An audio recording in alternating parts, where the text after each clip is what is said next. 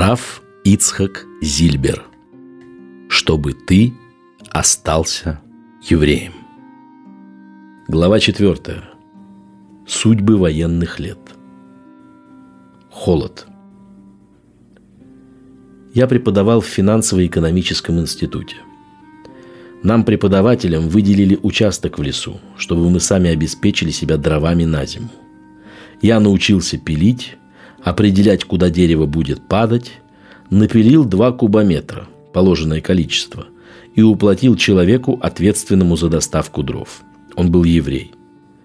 Всем, но абсолютно всем дрова доставили, а мне нет. Пошел я к тому ответственному домой. Прихожу, а его жена, русская женщина, сообщает, что он сбежал с деньгами.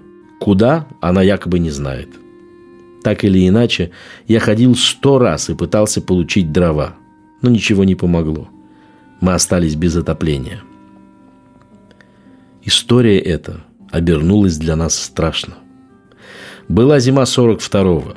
В нашей комнате было так холодно, что вода в стакане замерзала. А воду, надо сказать, мы брали в уличной колонке, и отец часами простаивал в очереди.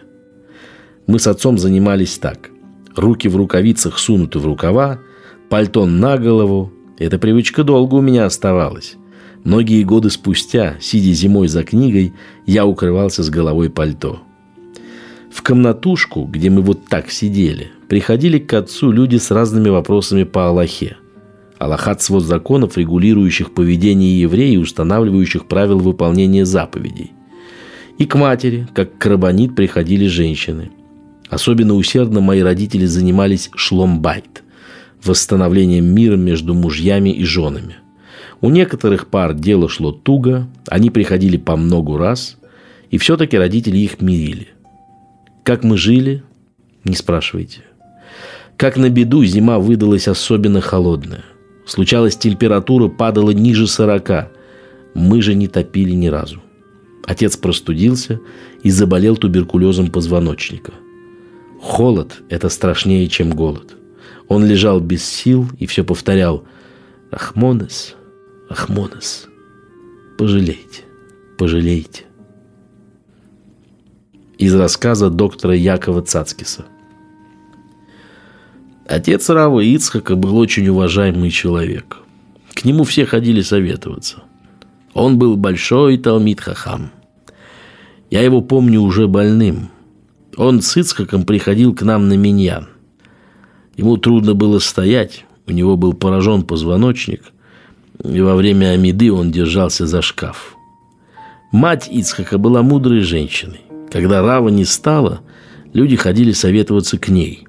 Когда я поступал в институт, у меня были сомнения. Мне нравилась математика, а отец настаивал на медицине. Мы пошли на суд Карабанит. Она спросила – а почему ты хочешь техническую специальность? Я говорю, ну, врач мало получает. Она говорит, если только эта причина, то ты не прав. Парноса, заработок, в руках Бога. И если суждено зарабатывать, ты как врач будешь зарабатывать хорошо. Ну что, она оказалась права. Отцу надо было сделать какой-то укол – Обратиться можно было к двум специалистам. Один из них жил сравнительно недалеко от нас, а другой очень не близко. Я считал, что второй врач надежнее, но к нему добирались только на такси, а денег не было. Я взял золотые часы отца и скатерть и пошел по людям. Не дадите ли в долг под залог этих вещей? Нет. Может, купите? Никто не купил, никто не взял в залог. И тут я совершил непоправимую ошибку. Я должен был забыть про гордость и просить милостыню. Но я этого не сделал. Человек, которому рекомендовали такой же укол, как отцу, поехал к дальнему профессору и прожил еще 10 лет. А я пошел с отцом к ближнему, и отец через три недели умер. Раздобудь я деньги на такси, может быть, отец жил бы еще 10 лет – эта вина мучает меня до сих пор. Он умер молодым, ему не было и шестидесяти. В Талмуде описано несколько случаев, когда к умирающему приходили люди, которых уже нет на этом свете. Талмуд говорит, что раби Йоханан бен Закай попросил перед смертью «Несите скорее стул! Пришел царь Хискияу!»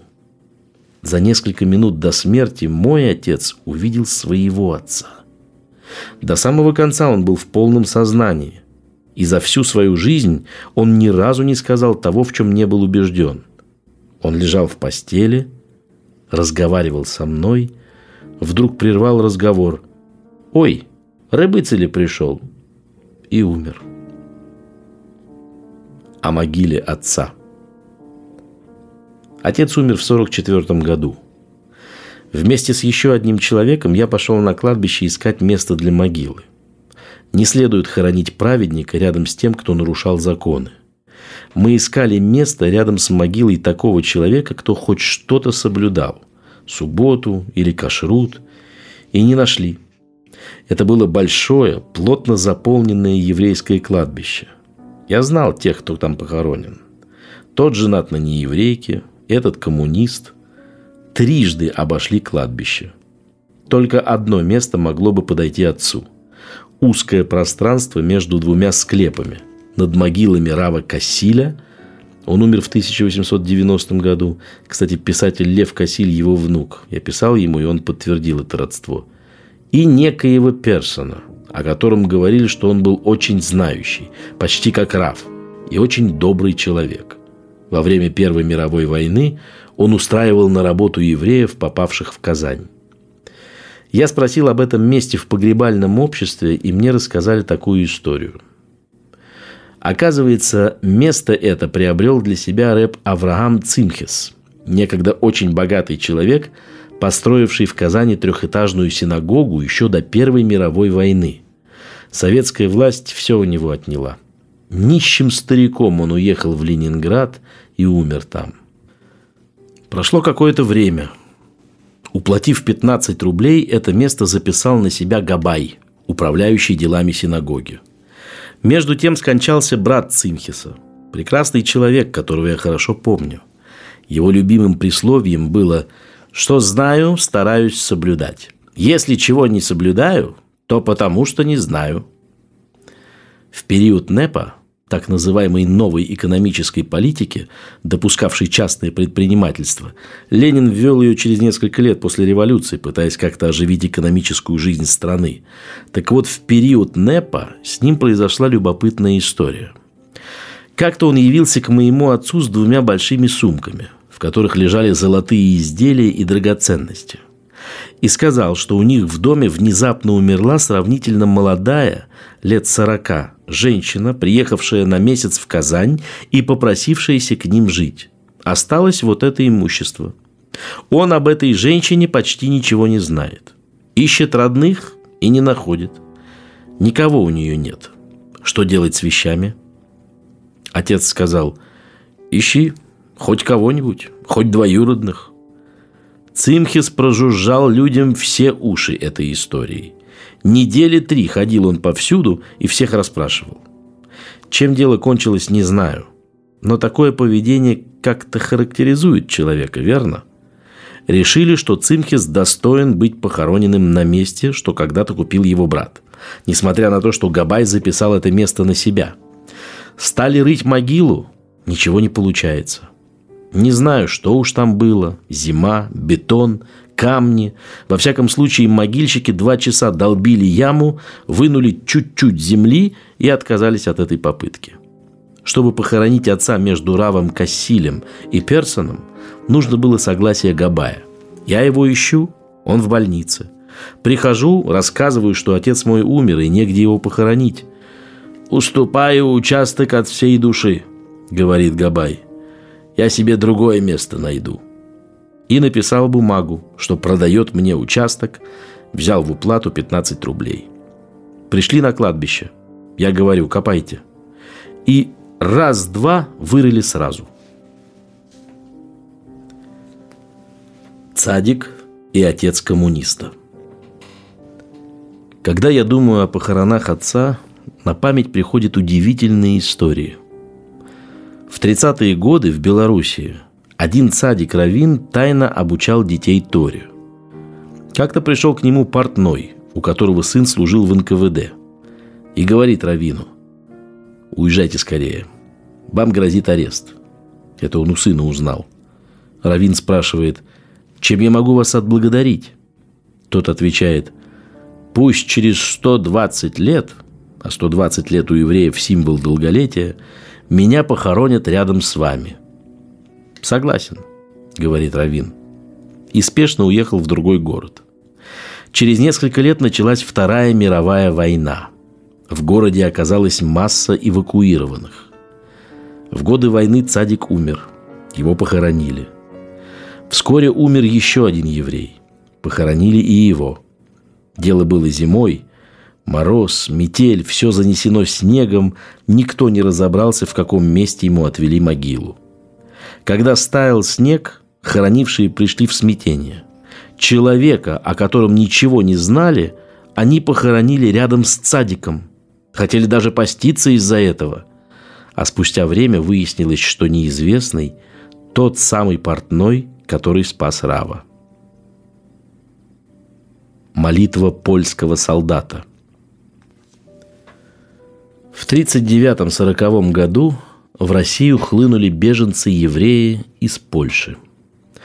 Как вы, наверное, знаете, война в Польше началась раньше, чем в Союзе. Уже после начала военных действий восточные территории Польши отошли Советскому Союзу по предвоенному договору с Германией, так называемому пакту Молотова-Риббентропа. По каким-то своим меркам советские власти отбирали евреев среди жителей своей зоны оккупации и среди тех, кому удалось перебежать туда из немецкой зоны, и депортировали их вглубь страны. Когда началась война между Советским Союзом и Германией, в Россию, кто успел, бежали и оставшиеся в советской зоне оккупации. Кто-то из них – по подозрению в шпионаже или при попытке нелегально перейти границу, попал в лагеря и тюрьмы. Кто-то в разные города в качестве эвакуированных. Профессор Мастбаум познакомил меня с таким беженцем. Талантливым парнем с медицинского факультета Казанского университета.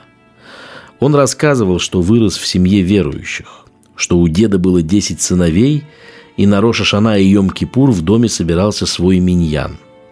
Но к тому времени, как мы познакомились, он абсолютно ничем еврейским не интересовался. В 43-м парень этот пришел ко мне прощаться, уходил на фронт.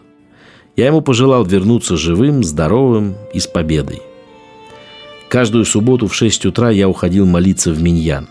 К 8 надо было успеть на работу. В феврале 43-го прихожу в субботу домой, как сейчас помню, была глава Вейкхель. Каждой неделе года соответствует определенная глава истории. А мама говорит, польский студент забегал утром, Спрашивал, когда Рош Ходыш Адар. Начало месяца Адар. Я сказала, что сегодня. Он спросил, есть ли где-нибудь миньян и где именно. Я дала ему адрес, он умчался, как сумасшедший. Я в недоумении. Парень за несколько лет ни разу не проявил интереса даже к праздникам. А тут вдруг заинтересовался Рош Ходыш Адар. И как он, уйдя на фронт, вновь появился в городе. Прихожу вечером на Минху, после полуденную молитву, ее можно читать до захода солнца, он уже там. И не просто молится, а ведет молитву как шалиях цибур и Бааль Коре, то есть человек, читающий вслух свиток Торы. Когда я входил, он как раз приступал к чтению Торы. Я еще помню, какую ошибку он сделал. Я его ни о чем не спросил, такой у меня обычай, он сам рассказал, что произошло.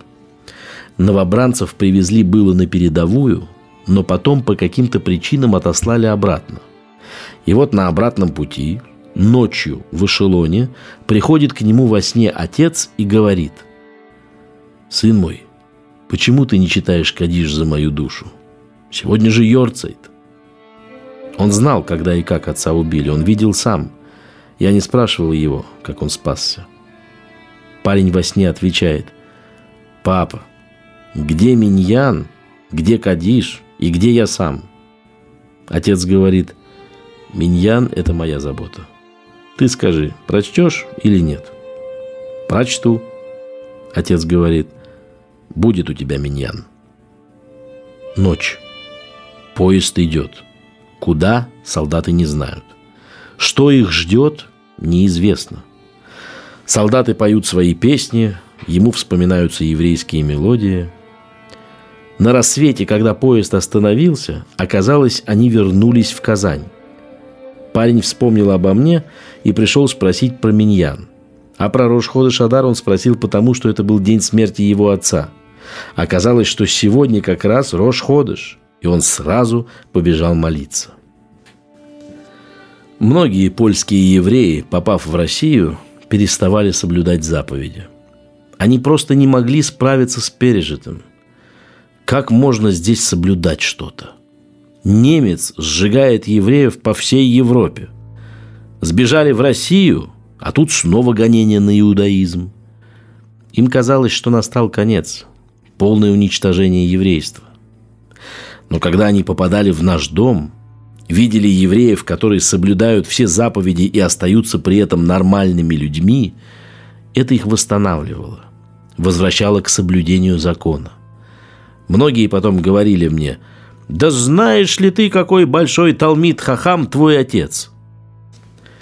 Не меньшей поддержкой была для них мама, которая читала Таилим, стоя за хлебом в многочасовых очередях на морозе – а когда я приходил сменить ее, отсылала меня домой. Если у тебя есть время, иди занимайся Торой. Судьбы военных лет. Когда Польша была разделена между Советской Россией и Германией, многие польские ешивы переехали в Литву, куда еще не добрались ни Советы, ни немцы. Но в сороковые годы Советы пришли и в Прибалтику – в 1941 году несколько ешеботников, учившихся сначала у Рава Ильханана Вассермана в Барановичах, потом у Рава Баруха Бера Лейбовича из Каменца, попали в лагерь в Коме, на крайний север. Я слышал эту историю давно, но хотел проверить. Сравнительно недавно в Нью-Йорке мне удалось разыскать одного из героев этого рассказа, Рава Тувью Гольштейна, и встретиться с ним. Он рассказал мне следующее. Юноши попали в лагерь в июне 41-го. Всю первую неделю они работали нормально. Таскали бревна. Но в субботу этого делать нельзя. Как же быть? В Талмуде сказано, если груз под силу одному человеку, то нести такой груз вдвоем – не полная работа. Она не является полным нарушением субботы. Если же груз тяжел и под силу лишь нескольким людям вместе – то не является полным нарушением субботы переноска такого груза на расстояние меньше четырех локтей, а локоть это полметра. Парни решили, если попадется небольшое бревно, нести его вдвоем, а если большое, еще и останавливаться через каждые три локтя. Так они проработали всю субботу и считали, что сошло благополучно – не сообразили, что их деятельность отлично просматривается с лагерной вышки. Кончился рабочий день.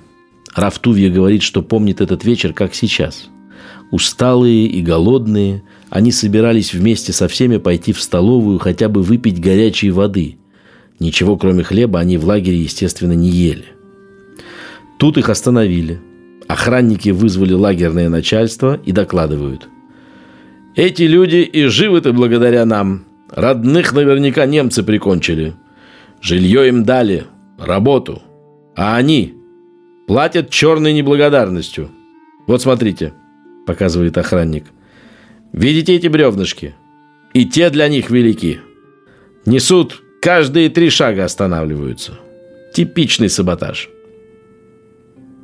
Тут же принимается решение под суд. Прямо на месте – Сидят они, сидят на лавке, а суд тянется и тянется. Один из парней не выдержал.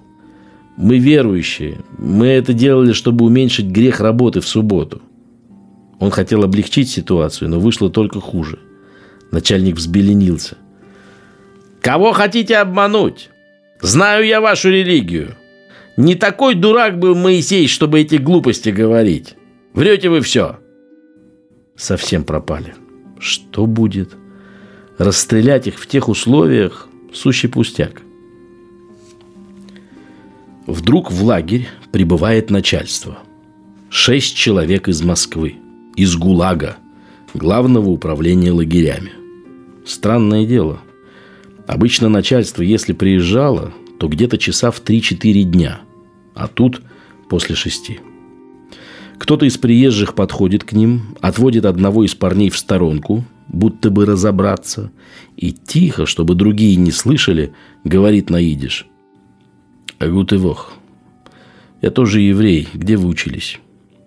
Парень назвал Рава Баруха Бера Лейбовича из Каменца, а приезжий говорит «Мама у меня из Слуцка. Она мне, я всю жизнь работаю в НКВД, говорила, ты будешь вечно гореть в геноме. Сделай же хоть когда-нибудь доброе дело верующему еврею. А я до сих пор не сделал. Ишь, сегодня, видно, пришло время. Не случайно мы оказались в лагере так поздно. Со мной такого ни разу не бывало, чтобы машина в дороге сломалась. Как нарочно. Тут и впрямь в Бога поверишь. Так рассказывайте, в чем дело, постараюсь помочь. Они ему рассказали все. Приезжий обратился к начальнику лагеря. «Вы позволите, я сам поведу судебное заседание?» Тот, конечно, закивал. «Э, «Когда заключенных доставили в лагерь?» «Во вторник». «Как работали?» «Добросовестно». «В среду?» «Также, э, в четверг у нас случилась накладка, так они, можно сказать, вообще спасли положение». «Ну что ж, значит, не саботажники. Может, ослабели?» Постановляю держать под наблюдением в течение трех дней в воскресенье, понедельник, вторник – если будут останавливаться каждые три шага, судить по всей строгости закона.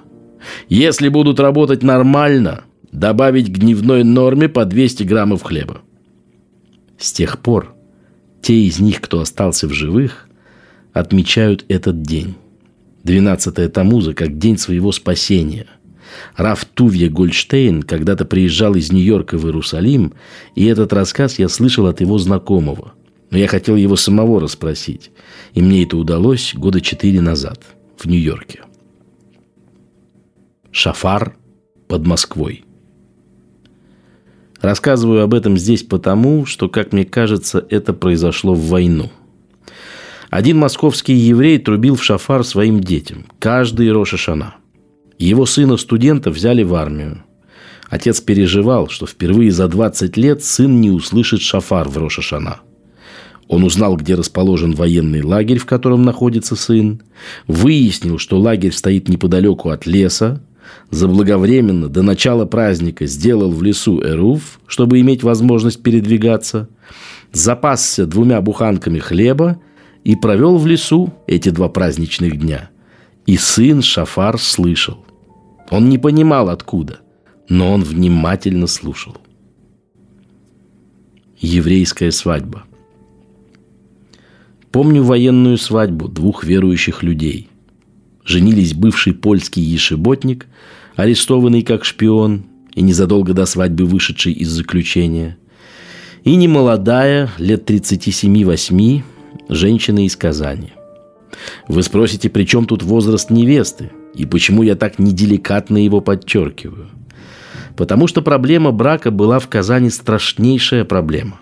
Во всяком случае, все то время, что я там жил – в Ташкенте, где я потом оказался, было не так. Там только бухарских евреев было 50 тысяч. Проблема вообще для евреев, не только для религиозных. Трудно было найти пару, мало было в городе евреев. Парни даже из самых религиозных семей женились на нееврейках. Я знаю сотни таких браков. Некоторые пытались искать в Москве, но не всем это было доступно. Был у нас в городе еврей по фамилии Виголок – Немолодой, больной человек. Его дочь все-таки нашла еврея. Ой, как он танцевал! Как он танцевал на свадьбе! А спустя неделю умер. И сказал перед смертью, я умираю, но я спокоен за будущее. Да что много говорить. Это было очень нелегко найти пару. И если девушка выходила за еврея, это был особый случай и особые танцы – Поэтому и подчеркиваю, сколько лет было невесте. Много лет она ждала и искала, и вот, наконец, встретила. Перед свадьбой, как известно, невеста должна окунуться в миквы. А миквы только в Москве. 800 километров, сутки пути без командировочного удостоверения не проедешь по законам военного времени. Пошел я к одной женщине, заместителю директора большого завода, чьей дочери я давал уроки математики. Человек она была боевой, отношения у нас были открытые, можно было говорить прямо. Нужна липовая командировка в Москву. Можете выдать? Она выдала. Сами понимаете, риск был нешуточный. Невеста поехала в Москву. При проверке документов в поезде дотошный НКВДист в штатском обнаружил, что командировка фальшивая. Можно было не сомневаться. Нам конец. Всем нам. И невесте, и замдиректора, выдавшей командировку, и мне. И тут произошло чудо. Женщина заплакала, и он ее пропустил. Она добралась до Москвы, окунулась в миквы и вернулась. Однако пережитое потрясение так подействовало на женщину, что миква оказалась недействительной. Снова пришлось искать командировку. На этот раз невеста доехала благополучно. Свадьба состоялась. Инженер Софьян Борис Соломонович Софьян работал на крупном заводе точных оптических приборов в 20 километрах от Казани – он был большим человеком и на заводе, и в городской партийной организации. Помню предвыборные плакаты с его портретом на городских афишных тумбах. Не помню, правда, куда выбирали. Но Борис Соломонович был член партии только формально. На самом деле он верил в Бога и соблюдал заповеди. Во время войны Борис Соломонович устроил на работу и обеспечил жильем 40 эвакуированных евреев – 40 человек как минимум. У них ведь еще и семьи были. Он спас от голодной смерти. 40 жизней вырвал из рук Амалека. Это был настоящий праведник. Как и Ицхак Сандак, цадик, благословенна память обоих. Один из спасенных Борисом Соломоновичем евреев, Шарипкин, рассказал мне, что приехал в Казань из Ленинграда в третьей стадии дистрофии. Он был так слаб, что не в силах был подняться в автобус – Софьян остановил его на улице, без лишних слов привел к директору завода и говорит.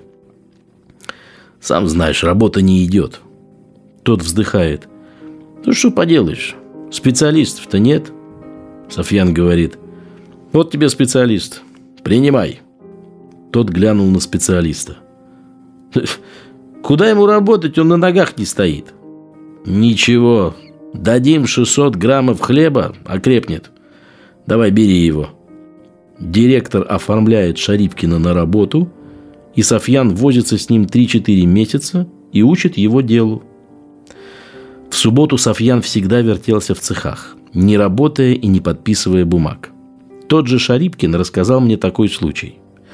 Завод нуждался в каком-то редком сплаве, и по этому поводу пригласили представителя из Москвы. В пятницу вечером началось заседание на высоком уровне – от завода речь держал Софьян. Он сумел доказать, что требуемый сплав позволит резко увеличить выпуск продукции. Представитель из Москвы кивнул. «Ладно, пишите заявку, подпишу». Шарипкин, присутствовавший на собрании, замер. Как Софьян выкрутится? Он же не пишет в субботу. Борис Соломонович почтительно возразил. «Э, «Я думаю, вы лучше меня сформулируете». Москвич нахмурился. «Что за чушь? Ваша заявка, вы и пишите». Софьян не смутился. «Нет, вам виднее, как аргументировать. Лучше вы». Препирательство продолжалось долго. Кончилось тем, что москвич сдался. Сам написал и подписал. У советской власти и так-то пререкания были не в ходу, а в военное время и подавно. Такое надо уметь выдержать. Впервые я услышал о Софьяне, он был в Казани приезжий, эвакуировался, как видно, вместе с заводом. Таким образом. Приезжаю из Столбищ домой на субботу, и отец рассказывает. Слушай, странная история. С год назад приходил молодой человек, просил пригласить Моэля, сделать его сыну обрезание. Хорошо, говорю, давайте адрес. Нет, адрес он дать не может. Только номер почтового ящика. Приезжал Мойль. Мойль тогда приезжал в Казань раз в 3-4 месяца. Я послал телеграмму на почтовый ящик, а этот человек является на следующий день после отъезда Мойля. Второй раз то же самое. И третий. Год, считай, прошел. Когда он пришел в третий раз, я даже рассердился.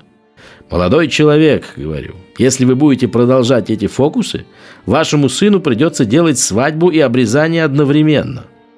Тогда он дал адрес. И вот теперь, наконец, удалось сделать обрезание.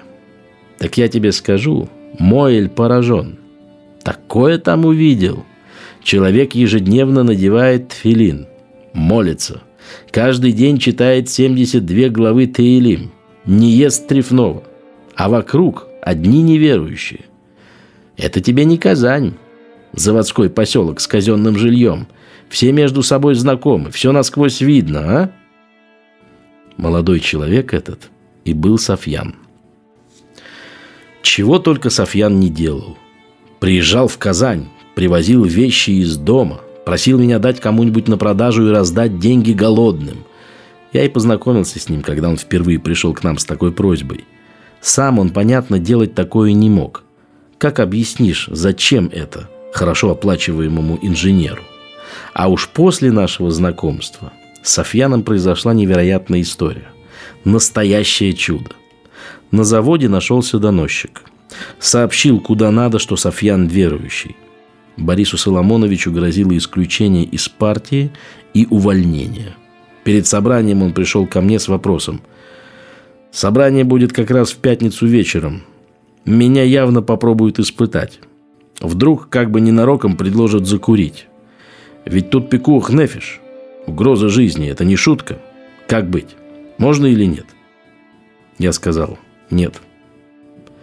И вот идет собрание. Обсуждается донос, публика пытается разобраться, верующий Софьян или нет – Неожиданно один за другим встают люди и говорят, что не понимают, о чем разговор. Софьян, дескать, при них не раз курил в субботу. С чего они это взяли? Перепутали? Или выручить хотели? Во всяком случае, собрание ухватилось за возможность оправдать Софьяна. Он был слишком ценным специалистом, чтобы его терять. Где что не ладилось на производстве, его посылали, и он все налаживал – так что собрание постановило донос, клевета на честного работника. И доносчику пришлось убраться с завода. Вы когда-нибудь такое видели, чтобы уволили доносчика, а не того, на кого донесли? Когда мы узнали, что он там у себя соблюдает кашрут, мы взялись обеспечивать его кошерным мясом. Это продолжалось многие годы. Последнее, что мама делала перед смертью, уже больная – в холодной воде кашировала мясо для Софьяна. Она умерла в 49 году. Ни разу я не видел во сне отца и мать вместе. Но когда я сидел в тюрьме, они пришли вместе. В ночь перед судом.